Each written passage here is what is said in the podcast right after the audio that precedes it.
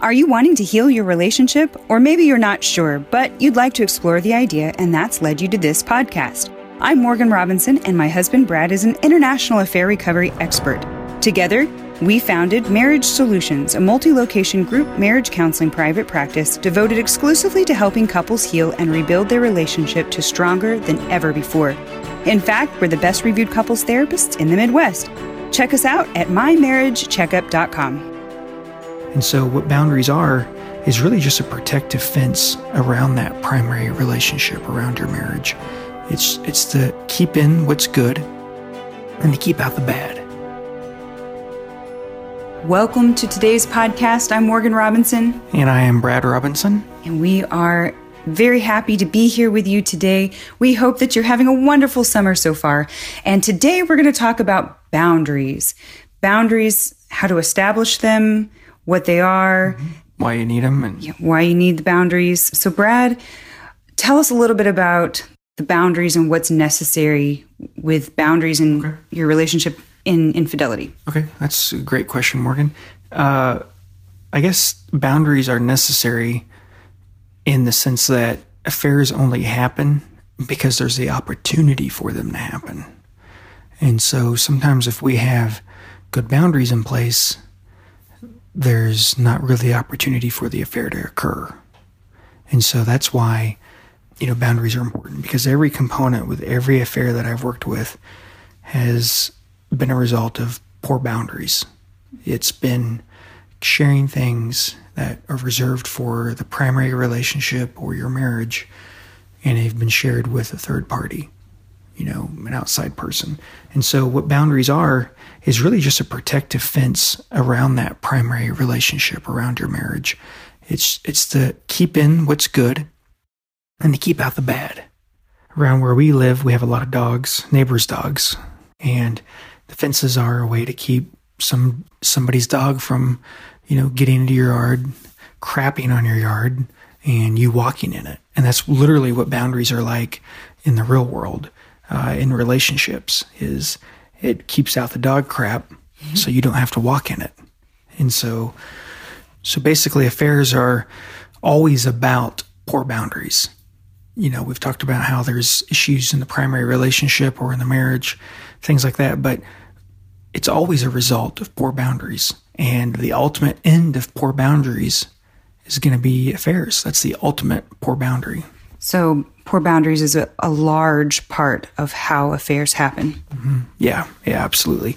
Because you know we've talked before about you know it's usually the one the one who has the affair often felt rejected first. You know, felt unwanted, felt like they couldn't communicate their needs, didn't know how.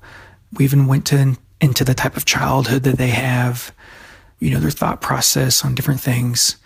They often have resentment about the relationship, but if there's healthy boundaries in place, you can have all those things, but there's a good chance you're not going to have infidelity occur. Because of those other things, it often leads to poor boundaries too, because you don't care as much. Let me say that differently. Like because you're burnt out, because you felt rejected, because you don't feel like you can get your needs met with your primary relationship or with your spouse, you often don't have healthy boundaries because of that. You know, like you you feel like, well, I'm not getting it met here. I'm going to have harmless flirtation with some stranger or some waitress or some coworker or someone at the bar. And because I want to at least want to feel desirable and wanted. And so we'll try to get it that way. And so so basically Morgan one of the key things with poor boundaries is you know really honestly it really involves around flirtation there's nothing wrong with being friendly, kind, or warm, but sometimes when we're too friendly, it can appear like we're being flirtatious. A lingering look, hug, touch, topics of conversation, revealing information about ourselves, all of that can reveal or can communicate I'm interested in you. You know, I'm not just being friendly with you, but I have a distinct interest in you. And that's where being friendly can morph into flirtation. And nothing wrong with being friendly, warm, kind, all of that. You need to be that kind of person because that's who people like. We all like people who are friendly and kind and good listeners. But when it crosses into this other, other, you know, you go over the realm, you know, you cross over the fence into lingering looks, lingering eye contact, touch, inappropriate conversations, revealing too much about yourself. All of that can uh, communicate to someone, I'm open. I'm open to you. I'm interested in you. I find you desirable. I find you appealing. And so those are, you know, those are really important.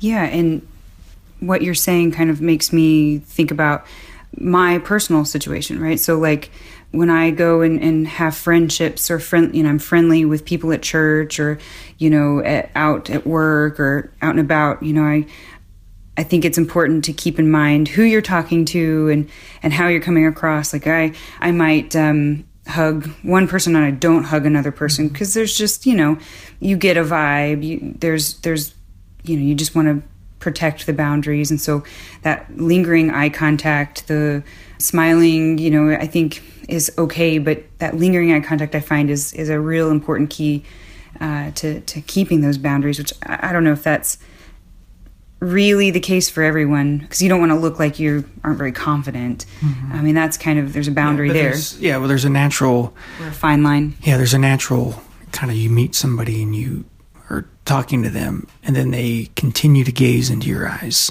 You know, uh, that communicates I'm open, I'm available. It's something that you do when you're single and you're kind of fishing around for you know, or searching for someone. It's not something that you do when you're in a committed relationship. And I think you get that vibe. You typically will think, um, something's off about this particular contact with this person. I think, I think you get that impression, mm-hmm. don't you think? Tell me, help me understand what you're saying. Well, I mean, if it's if it's something like that, if they're leaning towards um, something more than just a friendly, you're communicating, you're talking with them you would get you would pick up on that. You would pick up on their intention, mm-hmm. wouldn't you? Yeah, I think you would. I think some people would. You know, when you're sending these vibes of flirtation, and that's kind of what really flirtation is is being too friendly.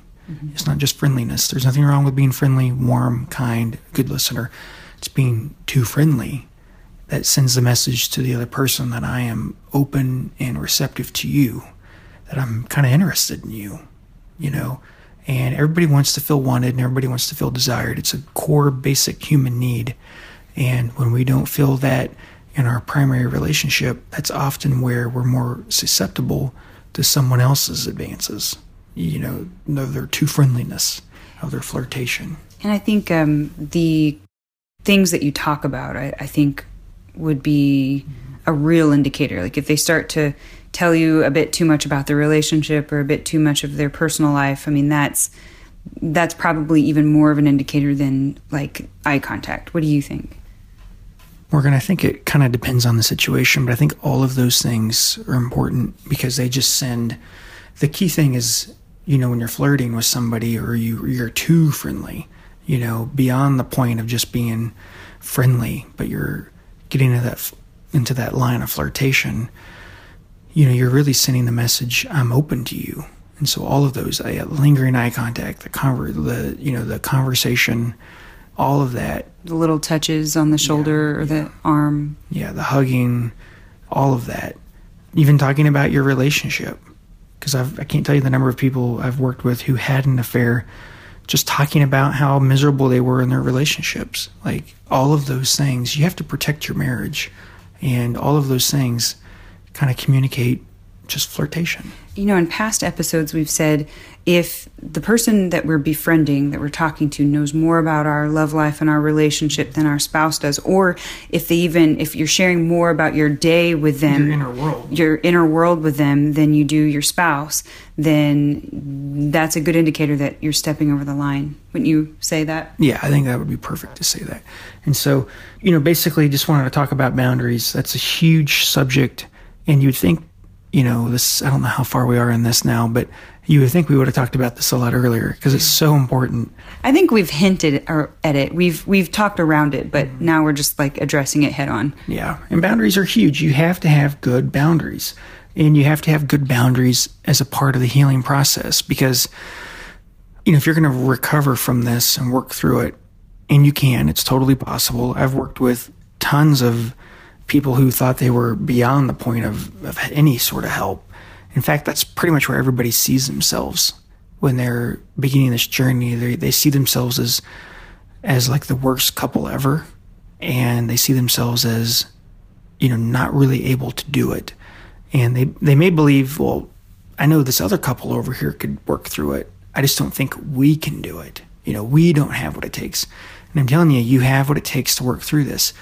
Part of this, though, is you got to get good help. You got to work with the best when it comes with this because this is, you know, if you're going to get brain surgery or heart surgery, you want to get the best brain surgeon or heart surgeon possible. And we've talked about retreats. We still have retreats uh, that we do.